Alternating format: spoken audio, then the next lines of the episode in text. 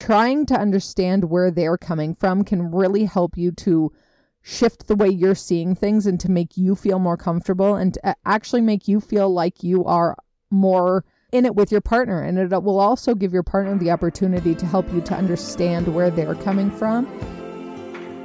Welcome to Step Struggles. I'm your host, Brooke, and I'll be discussing common issues we face in blended families. All too often, step parents feel alone while navigating the tough times. My goal is to shine a light on these topics and perhaps provide a fresh perspective to those who are needing one. Let's discuss this week's struggle. Happy Friday. I hope everyone is having a smoother week than I am. I mean, it's been a good week. It's been busy, and the kids left yesterday, so that was a really tough day. It was harder this year, I feel like. I don't know if it's because the last two years I've been home on mat leave and got to actually spend full days with them and feel like I got more time, but this year just went so fast. I feel like I barely saw them and then all of a sudden they were leaving.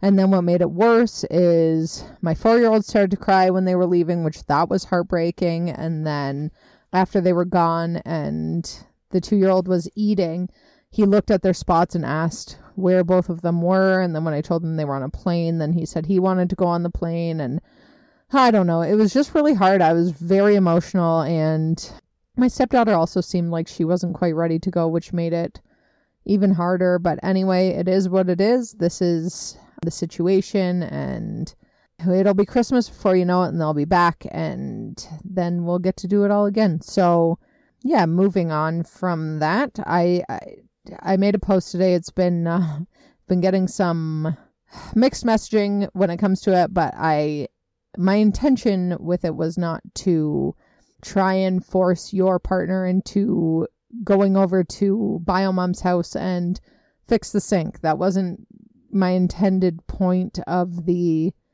uh, of the post. I just I wanted to try and help stepmoms to reframe the way that they feel about the relationship if they do have a positive co-parenting relationship that can sometimes make stepmoms really insecure and with very good reason. I mean, it's tough. We're not supposed to have to deal with our partner's ex for the remainder of our life. It's just, it's not what we, any of us dreamed, but this is the situation. And instead of trying to push back against it and continue getting more and more frustrated, more and more upset, and becoming more resentful, it just really helps to kind of see it as your partner wanting to do what's right by the children and that it has nothing to do with her. We put too much emphasis on biomom and not enough on our partner's role as a parent and what their vision is for their kids and maybe the reasons that they do these things. We just assume that they're doing something for her, that he's picking her over us, and then it, it spirals into a really negative place. So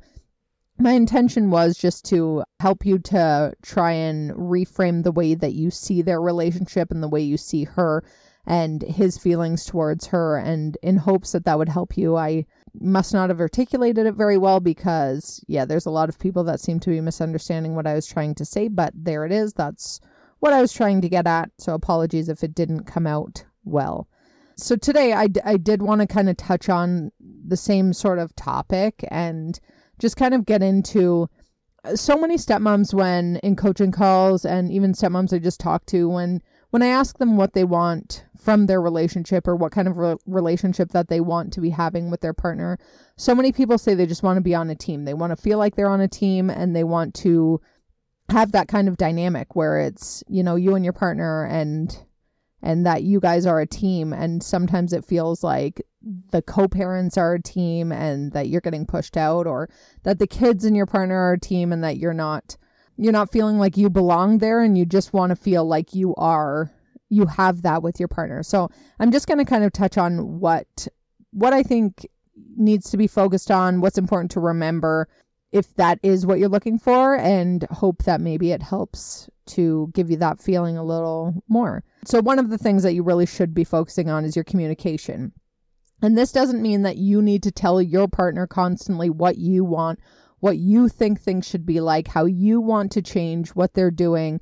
This, you need to go into it with an open mind and trying to understand where they're coming from can really help you to shift the way you're seeing things and to make you feel more comfortable and to actually make you feel like you are more in it with your partner. And it will also give your partner the opportunity to help you to understand where they're coming from and to understand where you're coming from. If you guys both have an open mind and you just want to actually understand each other, get to a place where you're both comfortable with the way things are running, then that can go such a long ways if we go into it saying, I don't want you going over there, I don't want you to fix her sink. I don't want you to cut her lawn. Why doesn't she find somebody else to do this stuff?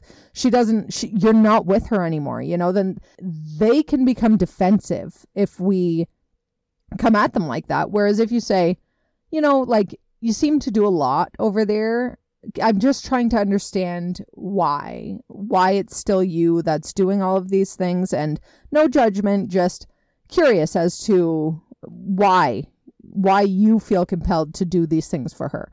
And then listen, but truly go out of curiosity and not you know, when you're frustrated and when you're feeling jealous or insecure or like this isn't the way that things should be because sure, maybe their dynamic isn't good, maybe she is manipulating him, maybe she's taking advantage and maybe she does need to start leaning on somebody else for these things, but going at him and telling him, you know, demanding that he changes these things is not going to help you and it's not going to make him feel like you're on his team. It's going to make him feel like now he's got caught in between you and Biomom. She wants him to do these things and she's going to be frustrated if he just stops.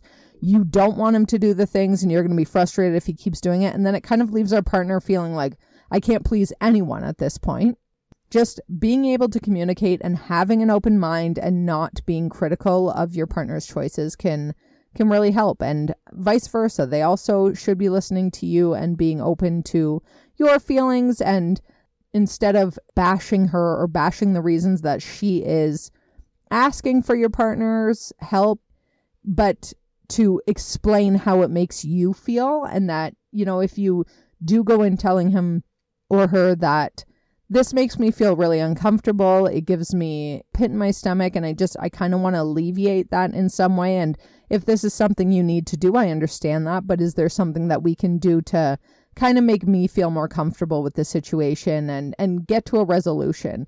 It can help just how you approach the topic.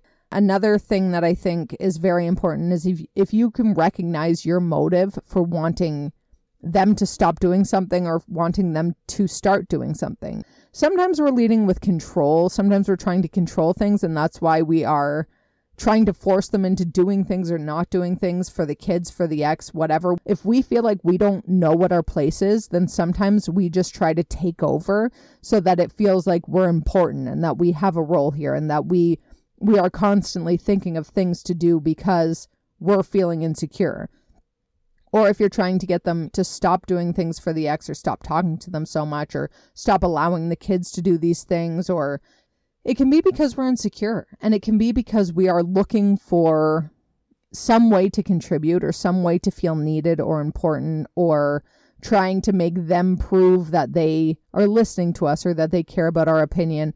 And and that's it's just not helpful to realize that you're doing that, to realize that that's what you're, why you're doing the things you're doing, we'll convince ourselves that it's for the kids or that it's to try and make the family dynamic better or we'll pass it off as something that is for an outside source. But if you really look at your reasons for doing it, often a lot of these things, for me anyway, is because we're feeling insecure. So we're just trying to search for that sense of belonging. And sometimes the way we go about that isn't right.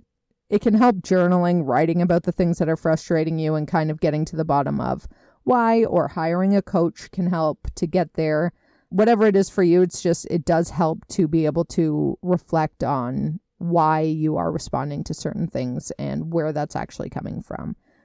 The third thing I want to talk about today is don't keep score so often we'll get into this. I do everything around here and nobody appreciates it and nobody else is doing anything and I did this and that and that.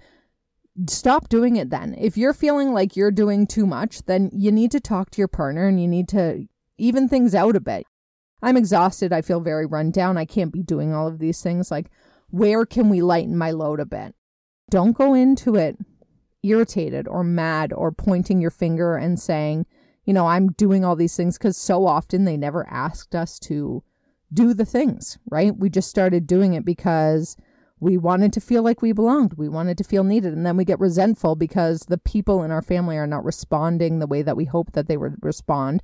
And we're not getting that feeling that we were hoping to get by doing these things. Don't take on too much. If you are a new stepmom, please, please just go in slow. Don't jump in and start doing everything because, again, a lot of that is because you want to feel like you belong and because you want to make your role something that they need or that they appreciate. And then you just end up doing all of these things. Nobody appreciates it because let's face it, kids don't really appreciate when we pack lunches or when we make dinner that they don't even want to eat or that we clean their room or do their laundry. These are just things that they assume just get done. So they're not going to thank you. It's not going to be something, this isn't the way to get appreciation. Talk to the kids, get to know the kids. Work on your relationship, work on your bond. And that's not going to be through doing them. I mean, I'm throwing up air quotes here, but the parenting stuff because they aren't going to appreciate that until they're much, much older. So just getting to know them and taking it easy, easing into it, you know, then they will start to, you'll start to feel closer and feeling that bond. And then you will feel appreciated in the way that you re- interact with each other. It's not going to be through making their bed or cleaning their room or doing any of those things. They're just, I mean, when I was a teenager, I never appreciated if my mom did my laundry that's just something that moms do or that I felt that moms do. I mean, now I, I, realize how difficult it is, but I didn't realize that until much, much later in my life. I'm sure she felt unappreciated at times and maybe a lot of the time. But now I make sure to tell her how much I appreciate her and what a wonderful mother she was because she really was. But at the time, I'm sure I didn't express that nearly enough. And if she were my stepmom, she would have probably been very resentful.